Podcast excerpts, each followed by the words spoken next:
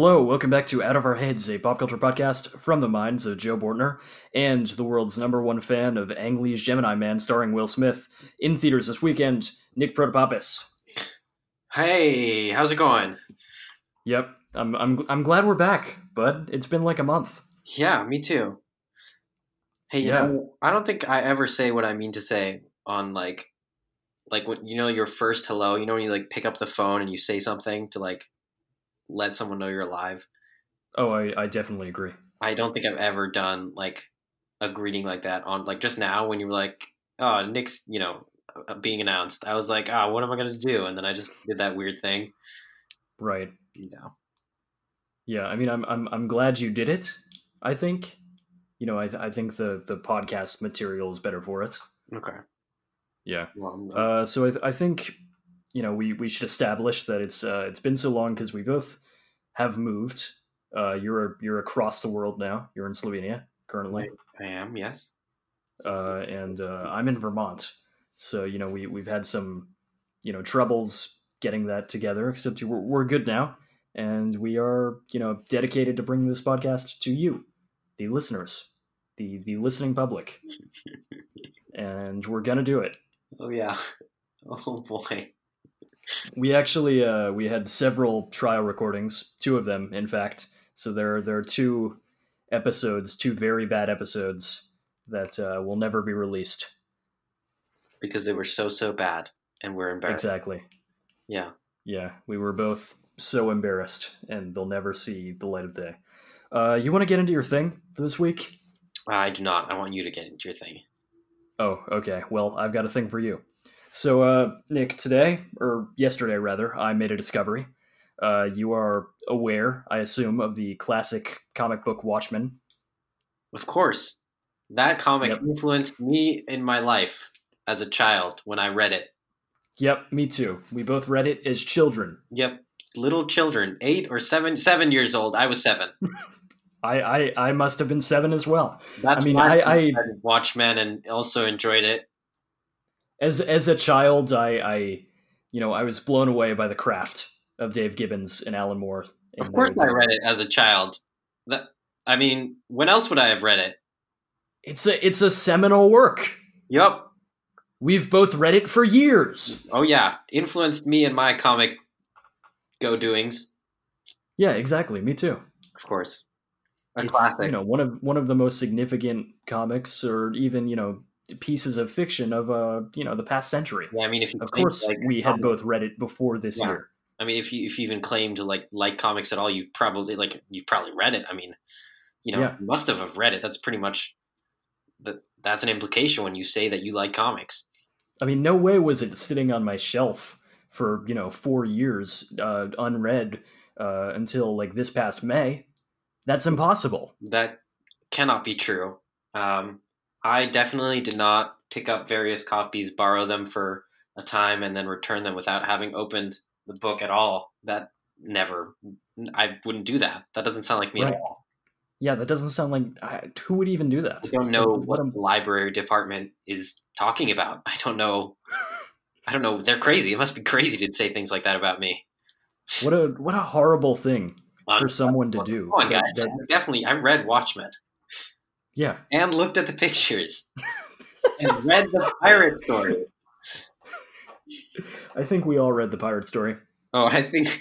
I mean, really, really, the pirate story was the center of the Watchmen plot. Right. I think it was. I think it was pretty essential, and I can tell you many things that happened in the pirate story and watch. I agree. I mean, that time that he was a pirate and he was on a ship, and there was little was like- boxes of dialogue in like fancy text. Wow. Yeah, and it was like simultaneous with the the the, the actual plot. That was wild. Oh, I mean, for me, the pirate plot was actually so interesting that I paid more attention to it. I felt like the rest of Watchmen is sort of a B plot to the pirate story. and you know, the more and more I read it, the, the more I actually became interested in that plot. Probably my fifth or sixth reading of Watchmen, I that's when I really understood mm-hmm. The Oh importance. wow, of the have you have you have you only read Watchmen six times, Nicholas? No, Because this I've was read it upwards of twelve. when I was a child, I I had read it for the sixth time only, and from then I have read it more times. Right, right, right. I I love Watchmen. Mm, me too. Anyways, so what I'm talking today is uh, something called Shitty Watchmen. Shitty Watchmen. Right. This is a um, Well, it is a webcomic. Joe, are those the people who watch the Watchmen? Is that what this comic is about? I hope that this comic is about the people who watch the Watchmen. This And is a webcomic uh, Isn't by. people reading Watchmen with binoculars on? I guess you know, you don't have binoculars on, I guess you use binoculars. when I told Ben about Shitty Watchmen, he said, "Oh, are you talking about the TV show?" That's funny. Has you have you seen the movie? Hmm? Have you seen the Watchmen movie? Uh, I have not. No. Have you? No. It might be. We should watch it. I don't want to We watch. should watch that and make that an episode. Mm, Okay. I'm gonna agree Maybe. to that for now, but then fight by avoiding it. Yeah, I think that's actually my opinion as well. Anyway, so Shitty Watchmen is a webcomic uh, made by a bunch of people. Uh, basically, it redoes each chapter of Watchmen, and Wait, each wait chapter is I have a question. Yes, Is Shitty Watchmen sort of like Garfield without Garfield, except it's Watchmen without Watchmen, and it's just the pirate comic? a little bit. what it is essentially is a redrawing of Watchmen by twelve different people. Like each person does a different chapter. It was released like throughout 2017, and it takes the same panel layouts and the same drawings essentially, or the same compositions, and it redraws them but bad. Like bad drawings, Yeah. child drawing. I mean the, the the the drawings are like ostensibly poorly rendered. Like some of them are better than others, um, but like there's a lot of like you know stick figure reminiscent work in there. Uh, I'm, know, actually a lot of like now because I want to know so badly. sorry. It's not that bad. No, it's it's not that bad. It's just like not the same art. It's just like simplistic art. Yeah. Um, There are comics that look like this, to be clear. yes. Uh, no, it's it's better rendered than you know many comics in the world. Yeah. uh, So what's this? but at the same time, so this is just art. meant- Sorry, this is Watchmen with different art. kind of. But it also you know the dialogue balloons are reduced to one or two words each. Oh, sometimes, sometimes zero words. So um, there's a. I'm gonna send you a picture okay. from this. I can see the picture. Um, there's the real. There's the reveal of Doctor Manhattan's dick.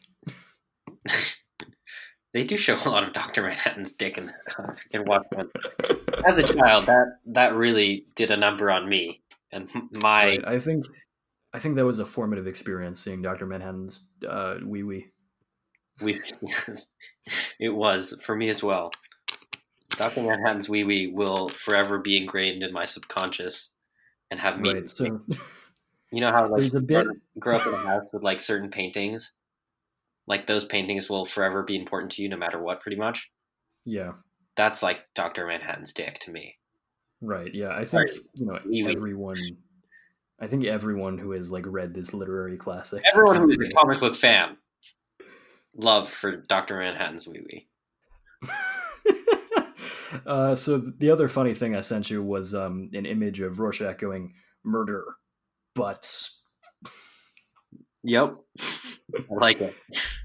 uh, anyways, that's about all I have to say about Shitty Watchmen. It's a it's a classic. It's I um, mean, you know, you, you read Watchmen so many times that, you know, like, you know, 1500 to 1600 times, you might want to, you know, take a little break, but still read it, um, you know, as part of your daily routine right, exactly. as a comic fan. And uh, Shitty Watchmen might be a good alternative. Yeah, I, I, I to be serious for a moment, uh, I you know the Shitty Watchmen was like in, intended as like a sort of a formalist experiment. Like basically, uh, the idea is that like Dave Gibbons is like panel layouts are like so strong in that book that they can like still communicate a narrative and like a sense of emotion even if like the drawings are different Oh, that's cool. Yeah. They seem and also like it's sort of used as an argument to say that like the artist is essential to the book Yeah. yeah so it's pretty neat uh, what do you got for me today Uh, well, I've been watching Breaking Bad again, um, right coming off of watching Better Call Saul, like addictively, and then uh, sort of needing my fix after I was done watching it for like a second time in a loop. Um, So I went back to Mhm. Breaking Bad, which I haven't seen quite as often or in a while. Um, and I've, I've probably only watched it the one time. I don't know if you remember that, Joe. That was like two or three years ago, and I was I forgot this until recently, but I was highly addicted. Do you remember that? I I don't know if I do. I was I was crazy. I would like watch it in school no matter what. Like it would be under my Wow. desk.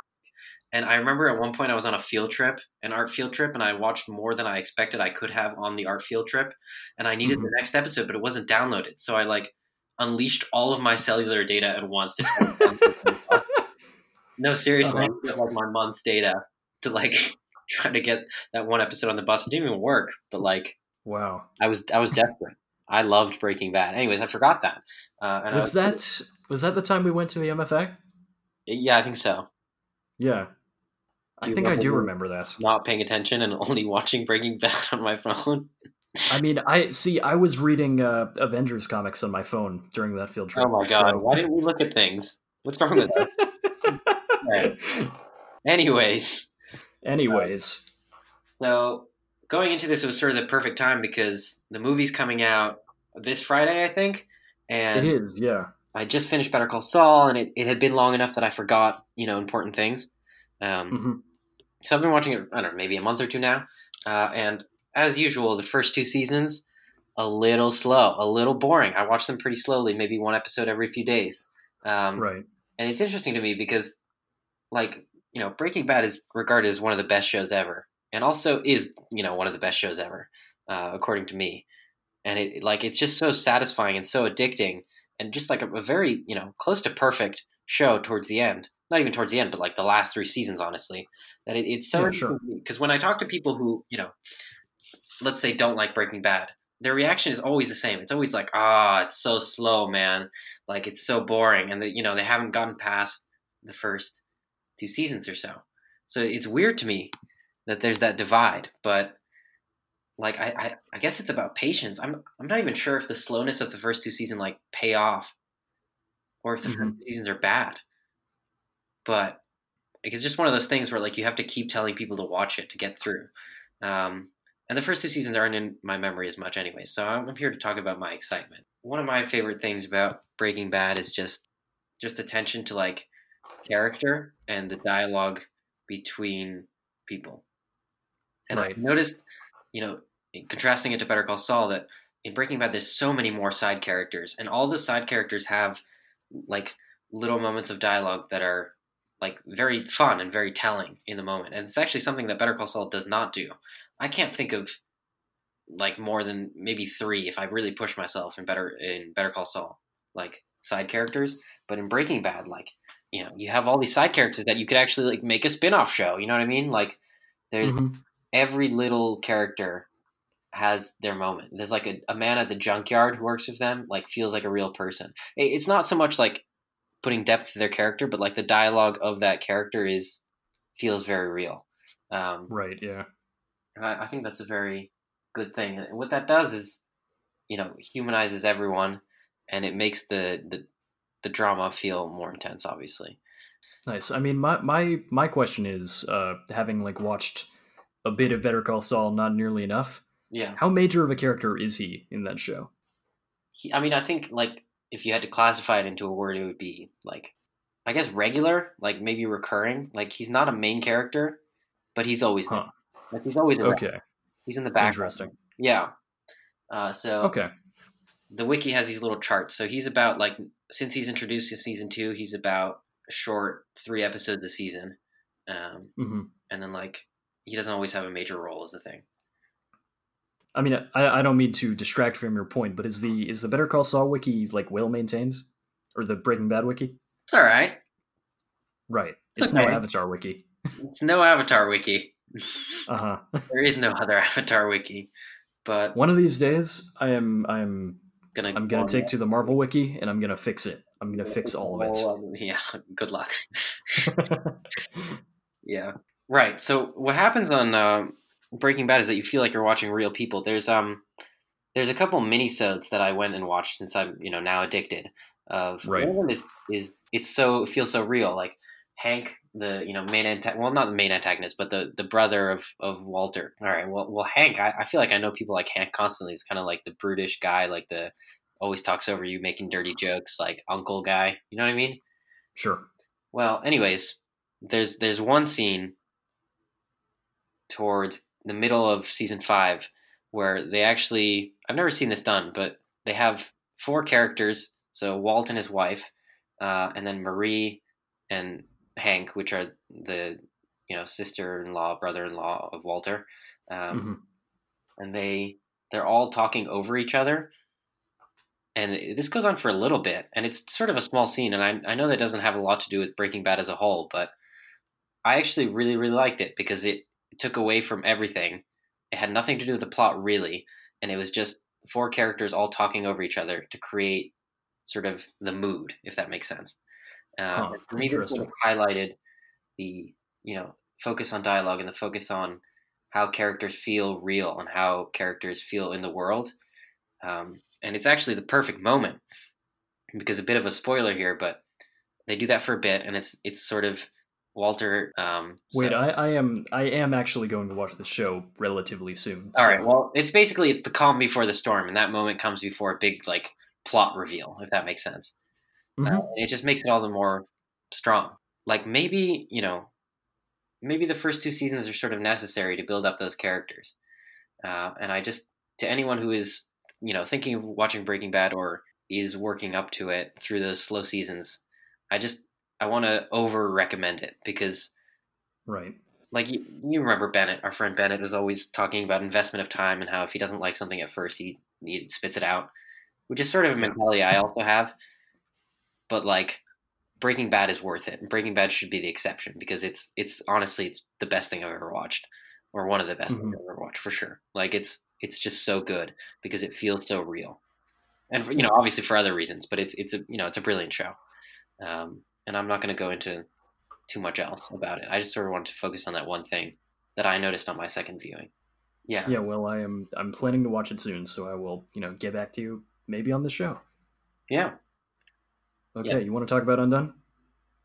I do want to talk about Undone.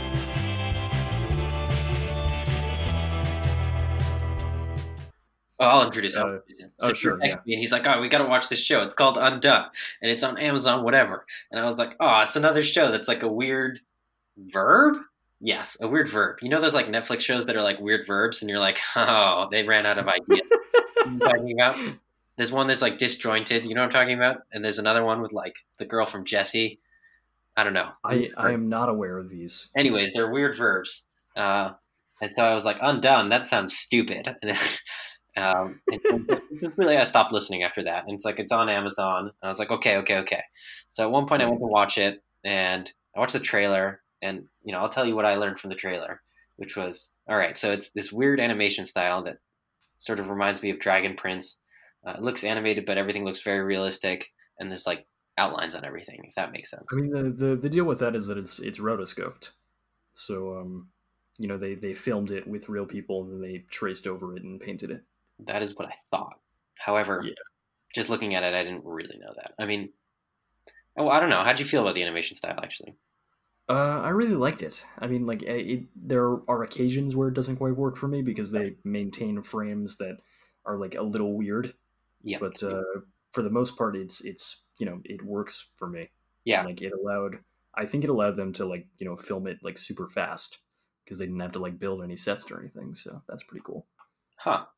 I didn't think of that. Yeah, that's cool. Um, a lot of it is like at first a little hard to get used to, sort of like Dragon Prince. Um, I did it did really remind me of Dragon Prince. There's a couple moments, like you said, Right. that don't work at first, or like you need to get used to. There's like little dialogue bits that I think they don't always animate the mouths from far away. Um, you know, things like that. And there's there's a couple things like you know sometimes they don't color the hair, or they don't put details on certain parts, but they put a lot of details on other parts. You know what I mean? Mhm. Like there's lots of face, Yeah. like the crinkles in the face when someone's angry, but like you obviously don't see that detail when they're not angry because there's not crinkles there. Or like hair is super simplified, like especially Bob Odenkirk's hair is like always one color, one blob. But right. like girls' hair sometimes like flips around and it's like super cool. You know what I mean? Like it's, I don't know. Yeah, yeah. like little things that you I guess have to get used to, you could say, or like maybe they need to work on because it's I don't know. Regardless, a little bit strange, but overall, you know, once I got into it, once I watched a bit of it, I was totally not even thinking about it, um, and it was very nice to look at because it's like it's like real life, but they can make it pretty. They can make it like a piece of art where they can control the lighting and the set like very easily. If that makes sense. Yeah, yeah. I mean, it's it's. There's one thing I will say. Actually, all right. The premise of the show is this. That's the one thing I will say, and then more. Uh, the premise of the show is that a girl gets into a car accident and she has some weird visions and has to save her dad, her dead dad, by manipulating time. That's the pitch, right? And it's gonna, right. I mean, it's gonna I mean, the, be the, what? Yeah, exactly. Um, I mean, the central bit I think we can talk about the first episode at least is that like she's had, you know, this series of like pretty bad days. Uh, she breaks up with her with her boyfriends. Uh, you know, she gets into some arguments with her sister and mom, who are like, you know, all key characters in the series. Uh, and eventually she, you know, gets in, in a car accident, and that's how the first episode ends. Uh, and then she wakes up and discovers that she, you know, is maybe talking to her dead dad and like, you know, maybe time traveling and yeah. And this show is like the way it looks, like animated, is trippy. And when I, like like there's you know it's going to be a little confusing. It's going to be a little artsy. Um, and that's what I, when I was going into this, I was like not super excited for that, if that makes sense. Like, right. I don't know. I, I wasn't like when that came up, I was like, oh, super cool. I was like, ah, oh, all right, like this is going to be cool in some bits, but like overall, not that great. That's what I thought. Um, but I was dead wrong. Um, and coming off the first episode, some of the things that come across really well is first of all, like I know that you just said that they like captured it with filming real people, but it like there's something about it being animated and it like the people in it acting so real like those two things combined if that makes sense that mm-hmm. feels great like you know when you see a little bit of animation it's like wow that is how a human moves and like yeah yeah it's like flow really nicely like mm-hmm. this first episode was just full of stuff like that where you know obviously it makes sense now but when i was watching it i was like oh this feels like real people like there's one bit where she goes to her bed where her boyfriend is sleeping and she like you know, kisses him like five times in a row or something. You know what I mean? Like, right, right. Like, it's just like little like human moments that, you know, usually you can't find an animation, but came across really well in animation. And I, mm-hmm. that was really like engaging for me to watch. So even though I wasn't 100% sold on the first episode, I was sold on that aspect. The second thing I'll yeah. mention that like also like flipped me was that um all the people are just again, really, this is actually similar to the thing I was talking about in Breaking Bad. Like very well written in terms of like the dialogue that they like the little bits of dialogue that make them feel more real. Like in addition to the way. Oh, they, absolutely. Yeah. Like here's one. Here's one thing I remember is that there's a bartender who is not a big character, um, and you know one of the central characters goes, "Ah, you were, you know, it was a drunken mistake that we slept together. Like, please, like, thank you for being cool about this or whatever." Uh, and then he goes, yeah, I'm a lot of people's drunken mistake. And it's like, yeah. wow, that didn't need to be in there. But like also humanizes that character and like makes him feel more real. I don't know, like little things like yeah, that. Yeah, I, I I didn't think about that until you just mentioned it, but like, yeah, he's he's a little sad about that. He is a little sad, and we yeah. didn't need to know that. Do you know what I mean? Like he's just a plot mm-hmm. element. There's, there's little things like that that are really great. And like, tell me that her boyfriend doesn't come across really, really well. Her boyfriend Sam feels so much like a real person. Uh, oh yeah, probably the most. You know, Sam. Sam interests me so much because he's he strikes this really interesting balance between like you know being a pretty nice guy overall, but like he's got like these moments of like being uncomfortable or like you know being a little creepy, like you know which works based on like what he does at the beginning of the series. You know. Yeah, I mean, all these characters are really like just complicated and feel real. Like even the the plot of the the, the sister in the first episode is that she's getting married, and you know, you get the impression that Alma, our main character, is a little jealous, like you know, and you know, is thinking about her life as a whole since her little sister's getting married, right? That's the impression. Built. I don't know if she's necessarily jealous, but I think she is uncomfortable with like where life has put her. You know? Yeah, I mean, maybe she doesn't want to be married, but she, I don't know. The, the fact that her sister's getting married is changing some thoughts of, her. like, I don't know, right? That's the concept. Yes. Yeah. Um, yeah, but the the way that this conflict keeps going is that the the sister like goes and Alma is encouraged basically I think encouraging and sort of manipulating her sister to sleep with another man, which is Yeah. isn't that crazy? Like I don't know. That's just like a, I've never seen anything like. Well, I, I have, but like it, it is just sort of like a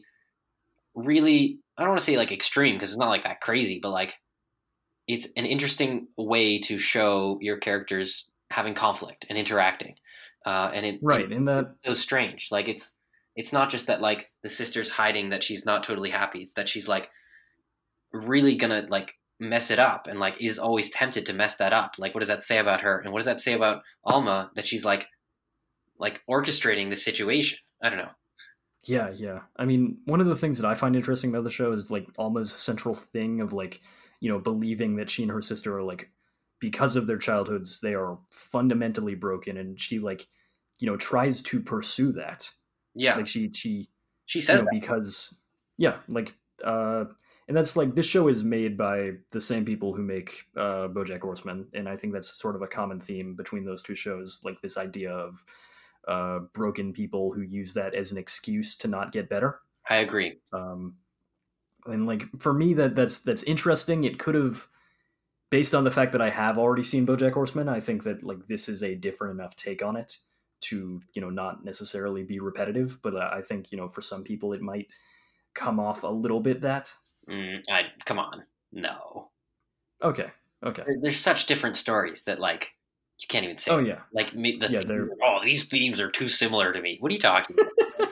you can have the same theme in two totally different stories and enjoy them both. I, I oh, I agree. Yeah um, yeah, so those two things at first really caught me. Also, the soundtrack, nice. It's great. It's great. Like I don't know, Oh yeah. Yeah. Yeah. Yeah. great. Um, and that's sort of how the first episode starts off. Those are like the more human aspects that, you know, not getting to the crazy stuff quite yet. Joe, do you want to talk a little bit about?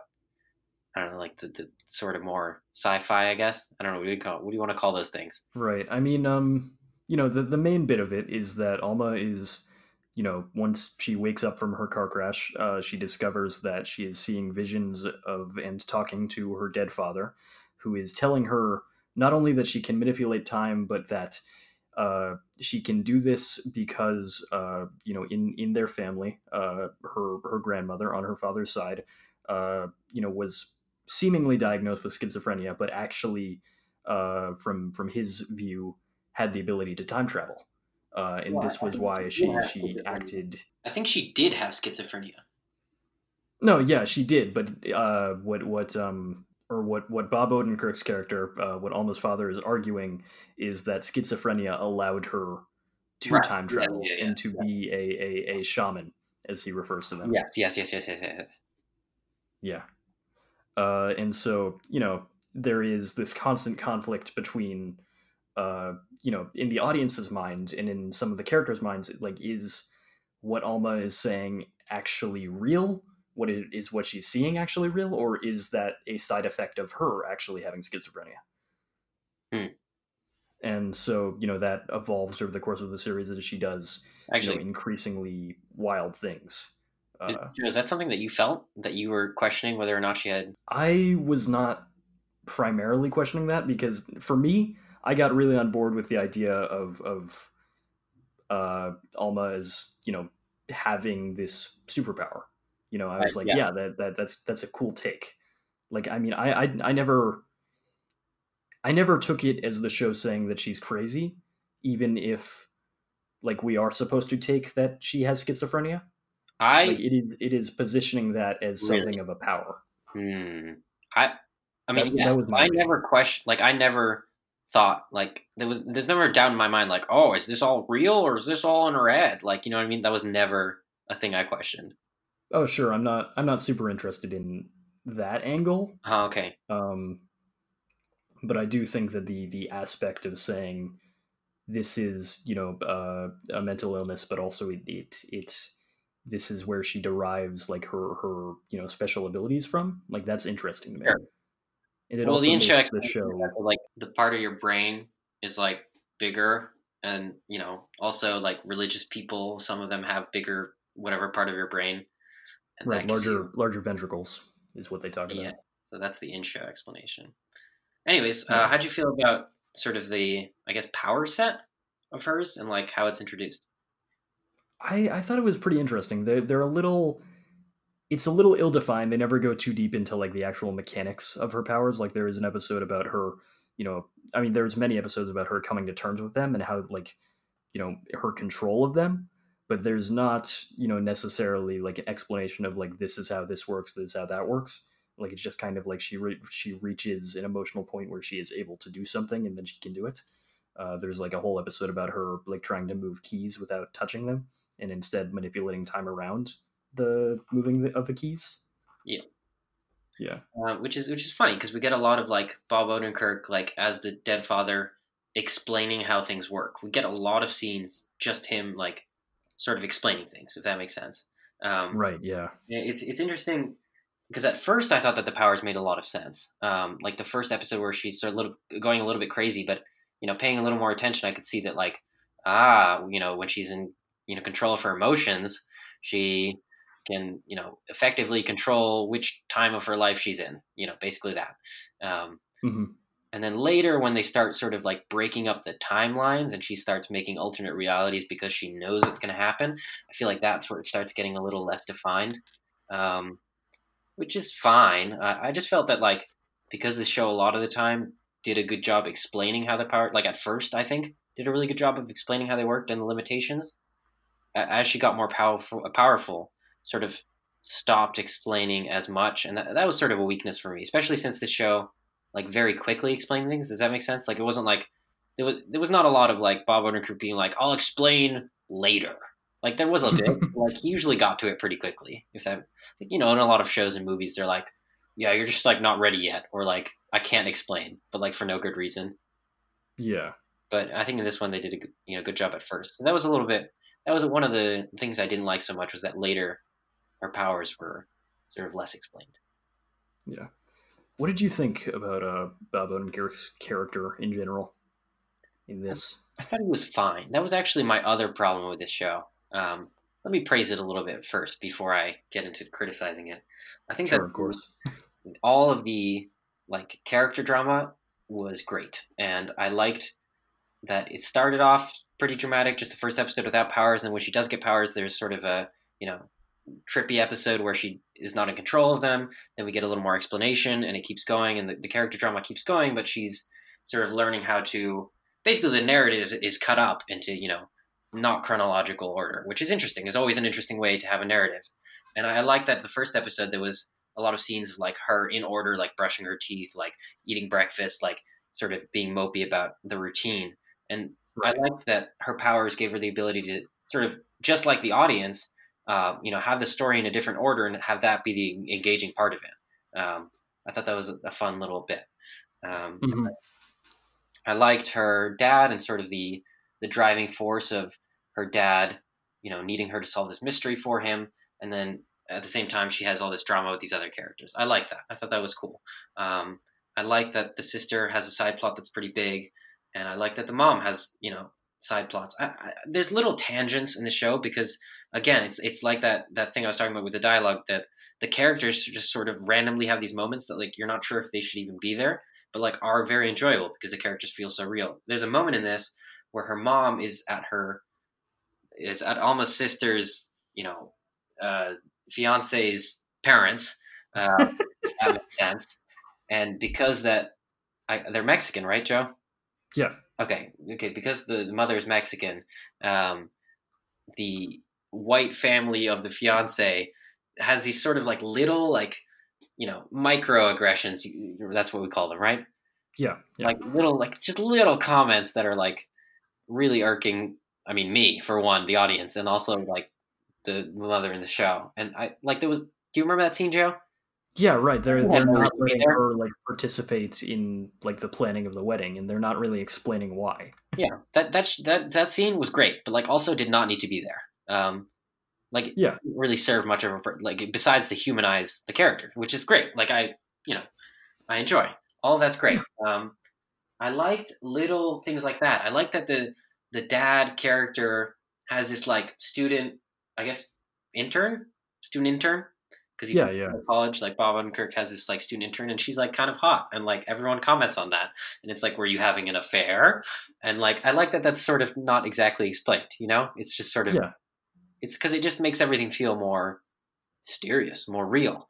Uh, and this show is just, you know, all these aspects come together, and it's a very interesting story. Like you have this good character drama mixed with like a cool sci-fi element, and those two, you know, it's like you know, classic like Peter Parker versus Spider Man, like you know, character stuff versus you know superhero stuff going on at the same time, and a lot of time affecting each other since her emotions have to do with how her powers work.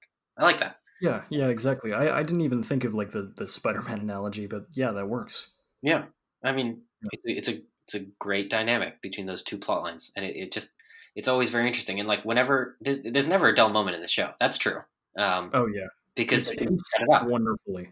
Yeah, It's um it's eight 22 minute episodes, so like everything is extremely compact. I watched them all at once. Yeah, it's perfect. I, I watched. I watched them in uh two four episode bursts. I don't know how you did not watch more. I could not control myself. Um, Well, I go to sc- I go to school, so I, I got every episode. I allowed myself one ice cream, and then I Mhm. watched it. It and great. then you had eight ice creams. I did have eight. I, that's not a lie. That is true. it's great. Um, anyways, getting what happens a little bit later in the show is that now I'm criticizing it. Here I am. Sure. Um, Joe, do you want to get a, a breath in at all? uh, I mean, you can't. uh, what, I- what I what I would like to say, yeah. uh, or the thing that I liked uh, in particular is the stuff about Alma's cochlear implant uh, that they talk about in like a few episodes. Okay. Um, I thought you might like that. I, I I really like how that is like it not only like is just something that is like kind of casually there to some extent Yeah. which was interesting like at first like i didn't even notice it like there's a shot in the first episode of like her putting it on Mhm. uh and like that's really cool Yeah. uh but on the other hand like i i like how that like intertwines with the flashbacks we see with like the narratives about like the the like cultural dynamics of her family like and how like you know her her dad kind of wants her to stay at like the the school for deaf children that she's going to and her mom wants her to like more readily assimilate you know and that also like plays into like how they how like you know her mom and her dad view their like respective cultures. Like you know it's mentioned at one point that like uh alma's dad is jewish and like he doesn't talk about that and that's interesting to me. And like that also plays into like how alma is like very constantly like pushing back against like you know the narratives around her and like uh how she views like herself culturally. Like there there's um Mhm. just a bunch of that where like she is sort of fighting back against the system and all that and i think that's super interesting Yeah. No, I love Alma as a character. I think that all of those play into her and her own like melodrama, like you know, sort of why she thinks she's so broken and the things that she values. Like it, you know, it's all just it's all there. It's all layered. Um, Yeah. And it's even early on. I early on in, um, at one point she has like a moment where he's like, "Ah, your most important memories or something," and they flash. And one of them is her like leaving her friend behind from the deaf school she went to. And I like that. Right. that I like that that moment is very important to the character, but not necessarily important to the narrative. Like it's there, like we do get to see it later, but like Mhm. it's not. It's definitely not as big to us as it is to her. But I'm glad that we can understand that it's big to her, if that makes sense. yeah that's so cool little Like, I- I bit about appreciate it. Like, another thing that makes the characters feel deep. Mhm. Like Yeah, oh, another time life. and otherwise like um i mean this is something i just struck upon but like the idea that like she is pushing back against like the the sort of the narratives of like society and like what other people want her to do and at the same time her superpower is time traveling that's like a really cool like active visualization of that Yeah, i really like that yeah. So this show's pretty damn great. Um, yeah Some things I didn't like. I think I already mentioned one of them. I forgot what it was. Um, just so good. But another thing I didn't like because I have to, you know, give my full honest account. Um, I felt like towards the end of the show, you there's there's a twist with the dad, which I guess I won't spoil. Um, that I felt was a little just not set up enough. There's there's a point in the show where she decides to tell her boyfriend about her, you know, stuff. right Actually, that was really cool because you don't often get to see like a, let's say, superhero character sort of, you know, uh, give tell everything to their to their other, to their boyfriend, girlfriend, you know, whatever whatever it is. Like you don't see a lot of like people in su- like supportive, healthy relationships as main characters because it doesn't work that well. Like you know what I mean? Um, mm-hmm. Like you see a lot of like people lying to their wives about what they're doing, or like you know they don't have a wife, like that sort of thing. But like you don't get a lot of like two people in a relationship and helping each other through the plot of the show. But there was like at least an episode here where she gets to work with her boyfriend, and yeah, cool. I'm really glad it's there. Um, which is another good thing. Uh, but at that point, she also decides sort of to focus a little less on her, you know, dad's plot, and she focuses. A little, I mean, not really, but she doesn't do as much like traveling through time. Um, right, because like her her life is going better at that Yeah. point. which is cool. But uh, what that does is sort of put Bob Odenkirk and that like time travel stuff in the background a little bit. When and then when when it comes back, I felt that it was missing a little something, like just a little bit more development on the mystery before like the the solution to the mystery is revealed, if that makes sense. Um, Right. And just a little bit more on her dad's actual character because we get a lot of him like you know explaining things and that doesn't really account for him as a person if that I makes sense think you know some of the idea there if we are supposed to take like the the part of the drama as like oh is this happening or is it not happening? Like that then I think part of that might be like a certain read could say that like this is what she thinks her dad would be like rather than like what he actually was like but I, I hmm. I don't know how valid that is. I don't know joe because they do a lot of like dynamic stuff where like the two of them are joking around and he's not like she's talking about inappropriate things and he's like "Meh." like it's not like like it's i don't know. I don't think that's what they're going for. I think okay. like there is like a little banter which is good between alma and her dad but i like it, and it's it's good. It, it really is good until until you get to that twist and you know you're at the twist and you're like wait a moment like like i don't really see this you know like i need i needed a little bit more before the twist. Does that make sense? Sure. that was I mean I'm also yeah. Uh, you know maybe maybe a villain would have been helpful. I don't know. Bec- Maybe.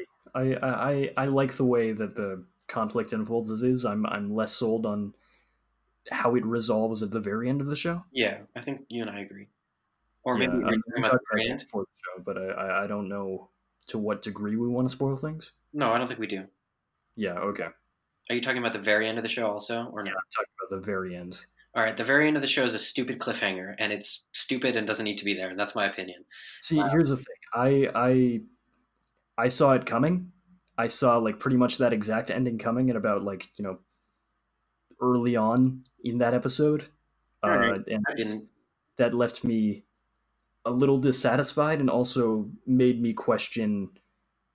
See, what what I'm questioning is um is there even going to be a season two? Because I feel that the narrative is kind of complete.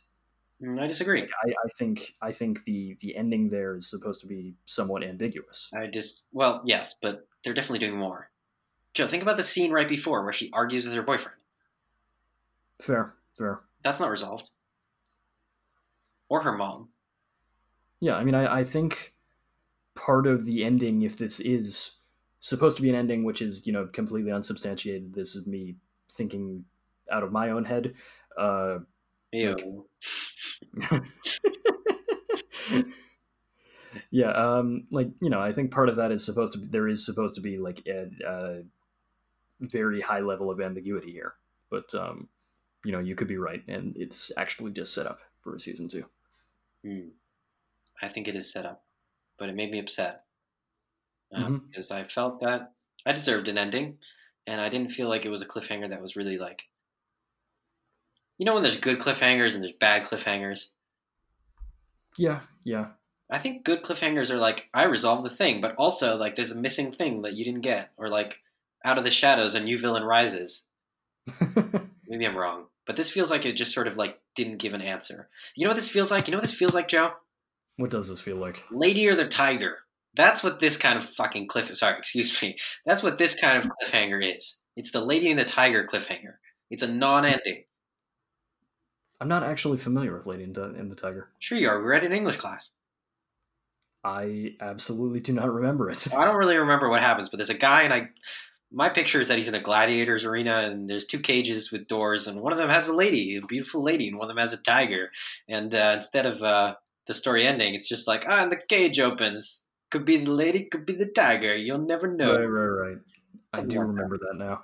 Yeah, it's stupid. Um, anyways, that's the kind of cliffhanger this is, and I don't like it, and that's that. sure. Also, like, it, like if it was going to be ambiguous, like if that if that's what they're going for, then the kind of ambi- like the question that they're posing is like, is she like just crazy, or like is this like time travel thing been real? That's the question that Right. that not, but And that's kind of to me. it's definitely real because she like gains information from the past and has it confirmed in the future.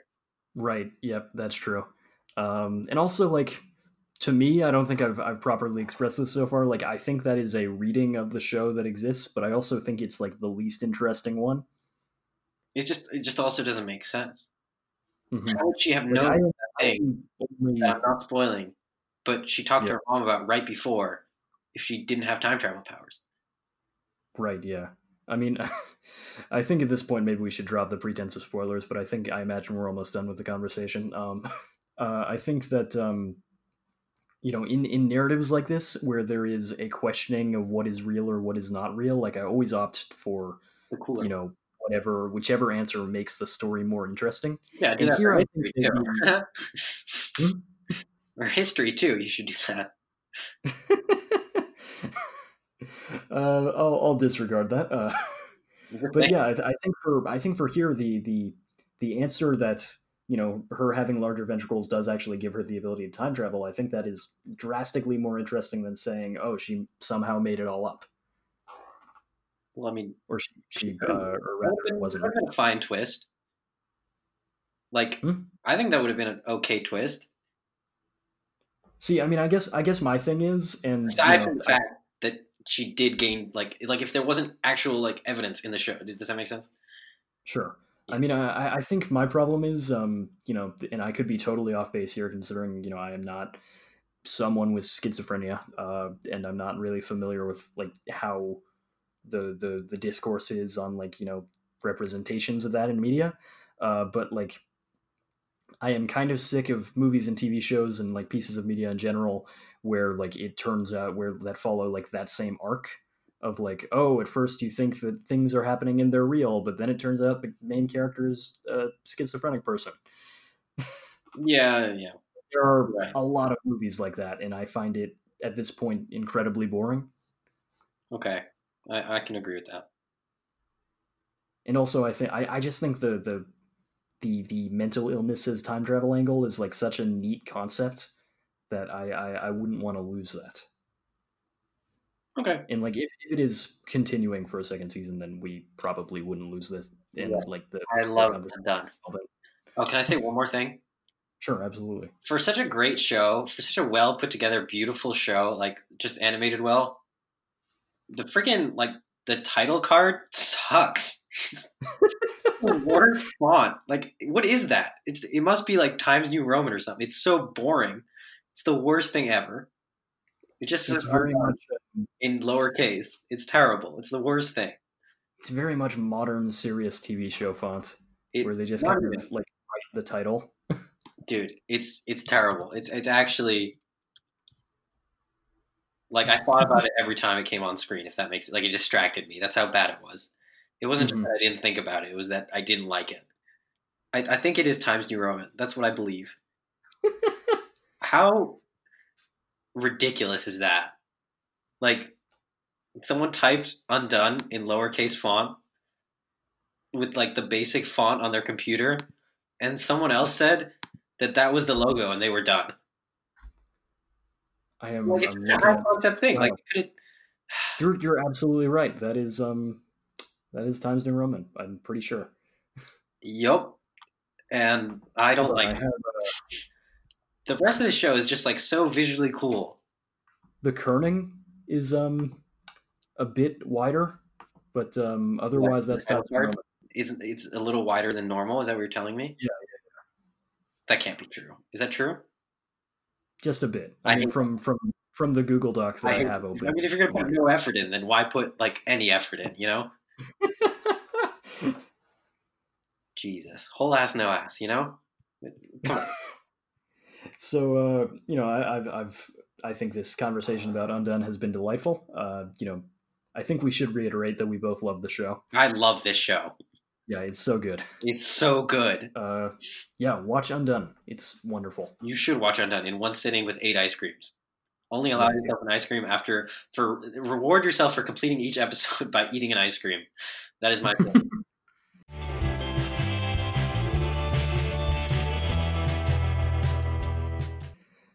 So, Nick, uh, I have a segment for you that we do every week.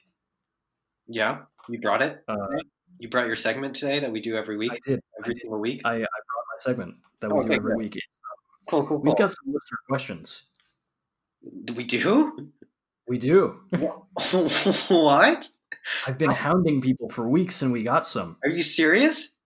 Mm, yeah, but they're from people we know. You didn't make them up. You didn't make up these listener questions. I did not. Oh, okay. I'm so excited. All right. Wow. I'm Okay. more excited for this segment that we do every week. Yeah. Okay. So, um, Ben Bortner, my identical twin brother, asks, "What's your favorite bagel?" Who, who's he asking? Me or you? Both of us. I think we we Oh. are supposed to give our individual answers. Um, you know, I I like. I'm I'm a guy who you know, eating a pizza. I'm gonna tell you that the classic cheese pizza is the best of the pizzas, and that it wasn't broken to begin with. I'm gonna tell you that. Hmm And so my my instinctual answer is the plain bagel. However, common. Right. I think that However, come. I think that some poppy seeds or sesame seeds really make a difference. In, it's just the texture. It must be the texture. But I think they really make a difference. Now, if I had to choose between them, I'd probably go poppy seed because I don't know. I guess it looks cooler. Yeah, I mean, what what what topping would you go with? Topping on, Spread. on the bagel. Yeah, a, a spread rather. Well, I, I mean, cream cheese. Are you kidding me? Okay, so so we're both boring because um you know I'm partial to all bagels. It's in my blood. I'm Jewish. How did you just say? Did you say you like all bagels equally to answer the question? What's your No, favorite? no, no, no. Uh, but uh, there's a but to this. Okay. Uh, but my, my favorite, I think, is um, poppy seed with cream cheese. wow, that's what I just said. Yeah, I know. I had that written down beforehand. Wow. High five. High five. We should get bagels sometime. Glad that your identical twin brother asked that question. Also, We absolutely how does should. your identical twin brother not know what your favorite bagel is? I don't know. Okay. um, yeah, we should absolutely get bagels sometime. Next time we're in the same country. Oracle? All right. Moving on. I do like Ben. I love Ben. Mhm. Where's Ben? Uh, moving on, we've got uh, we've got one more question. I think we can handle it like pretty pretty briefly. wait, there's Uh, only Parker two? Conley asks, Wait, wait, wait, wait. Oh, pause. There's only two listener questions. "Yes, That's hysterical. Okay. Usually we have way more than this. Okay. Yes, as we were. I tried. You said you hounded people. Yeah, they didn't get back to me." The standard quality was, "What's your favorite bagel?" How could they not get back to you? All right. Parker Conley asks, "How were the moves to your respective new homes?" Uh, well, I don't have a home uh, because I'm Oh. always on the move because the Right. law is after me. Um, You're a vagabond. so my first move was okay um, because it was a house that I didn't know I knew, but I knew from my past, uh, and so it was oddly comfortable. And I found that a lot of my imaginings of London in books and you know when you read a book and you imagine a house, Right? Yeah. I've been in that house, and so it was very actually magical to go. Oh wow. Uh, second, Did you imagine like the, the the Dursleys' home in Harry Potter as that house? I did not because the Dursley's home is clearly in the suburbs and clearly, you know, described more or less. Right. Okay. Okay. Um, it had to be a very specific type of, like it had to fit, obviously. Um, sure. Sure. Sure. Sure. That was a fun little moment for me. So that's my answer. hmm I'm done. So um, my moves, uh, I I've done two because I ended up moving into a new room this past oh, weekend. about new room. Yeah, uh, it, it's great. Um, I used to be in a triple, and now I'm in a double. Uh, so you know, I've only got one roommate now, which is a lot more chill. Uh, he's great. Uh, I'm not gonna name him on the show because I haven't, you know, ran it by him yet. But uh, um, yeah, it's um, you know, both were pretty quick. Uh, and you know, I because I'm now in a double, I finally have uh, space to put posters up on the wall. So uh, you know, I, I put up um, this poster that you gave me. Uh, it's a it's a wanted ad for Appa from Avatar: Last Airbender. In the corner, there's a a little frame of Aang crying, uh, and that's adorable. And so I have that up on my wall now, Yay! uh, along with my other posters from home, which I've I've had in a, a case. you should describe them all in detail. Uh, sure. Well, there's a No, no, signed that please stop. well, there's a signed Spider Gwen poster from Jason Latour. Joe, the listeners are going to stop asking questions. Please, Joe, I got to tell you, I yeah. really like listener questions. yeah, we should do them more often. We should do them as soon as we have two every time. I dare I dare say we should do them every week. No, how long did it take you to come up with two? Uh, pretty quickly. I mean, I, I had to ask people, uh, but you, like you know, once I directed that at them, they they were pretty quick. Okay. So maybe next week? Oh, wow. Wow. Actually? Perhaps. yeah, we might actually do a repeated segment. Oh my. Oh, I feel so dirty. okay. Is broken. Ugh. Yeah. Uh, Okay. I believe you. I believe you have a wise quote for us to close out the show. I do. Um, oh, okay. Here's a good one. Actually, this is not the one I was thinking of. However, it's. Oh, have I done this one? God, have I done this one? All right, Joe, we're gonna try this. Okay, this is a real quote that I heard from a real person. Mm-hmm. Read it out. My mom loves gardens. My dad loves birds. So you know, had like 20 bird feeders in the backyard. That's new. I haven't done that, right? Yeah, that was wonderful. Wow. I wrote that down because I was like, I can never lose this. and now it came in handy. Thank you for listening to Wait, Out of Our Head. other quote. Okay. Ambition is the willingness to kill the things you love and eat them to stay alive. Put both I'm in. gonna have to cut that, but uh, No, leave them both. okay. That one's from 30 Rock. hmm Let me do the outro. Okay. All right, how do, I Do I it, how do I do it? Nick. Can we say it every other word? Thank You for listening to out of our heads a pop culture. podcast. You suck at this. You're really bad at this. All right, you do the rest. Sorry. From the minds of Joe Borner and Nick Protopopoulos, you can contact us and send us listener questions at outofourheadspod at gmail.com. And my Twitter handle is at joby underscore draws. You can read my webcomic Aeronauts at jobydraws.com. As always, Nick has nothing to promote. Uh, we'll be back next week. In the meantime, don't forget to rate and review us on iTunes. It would really help the show. Bye.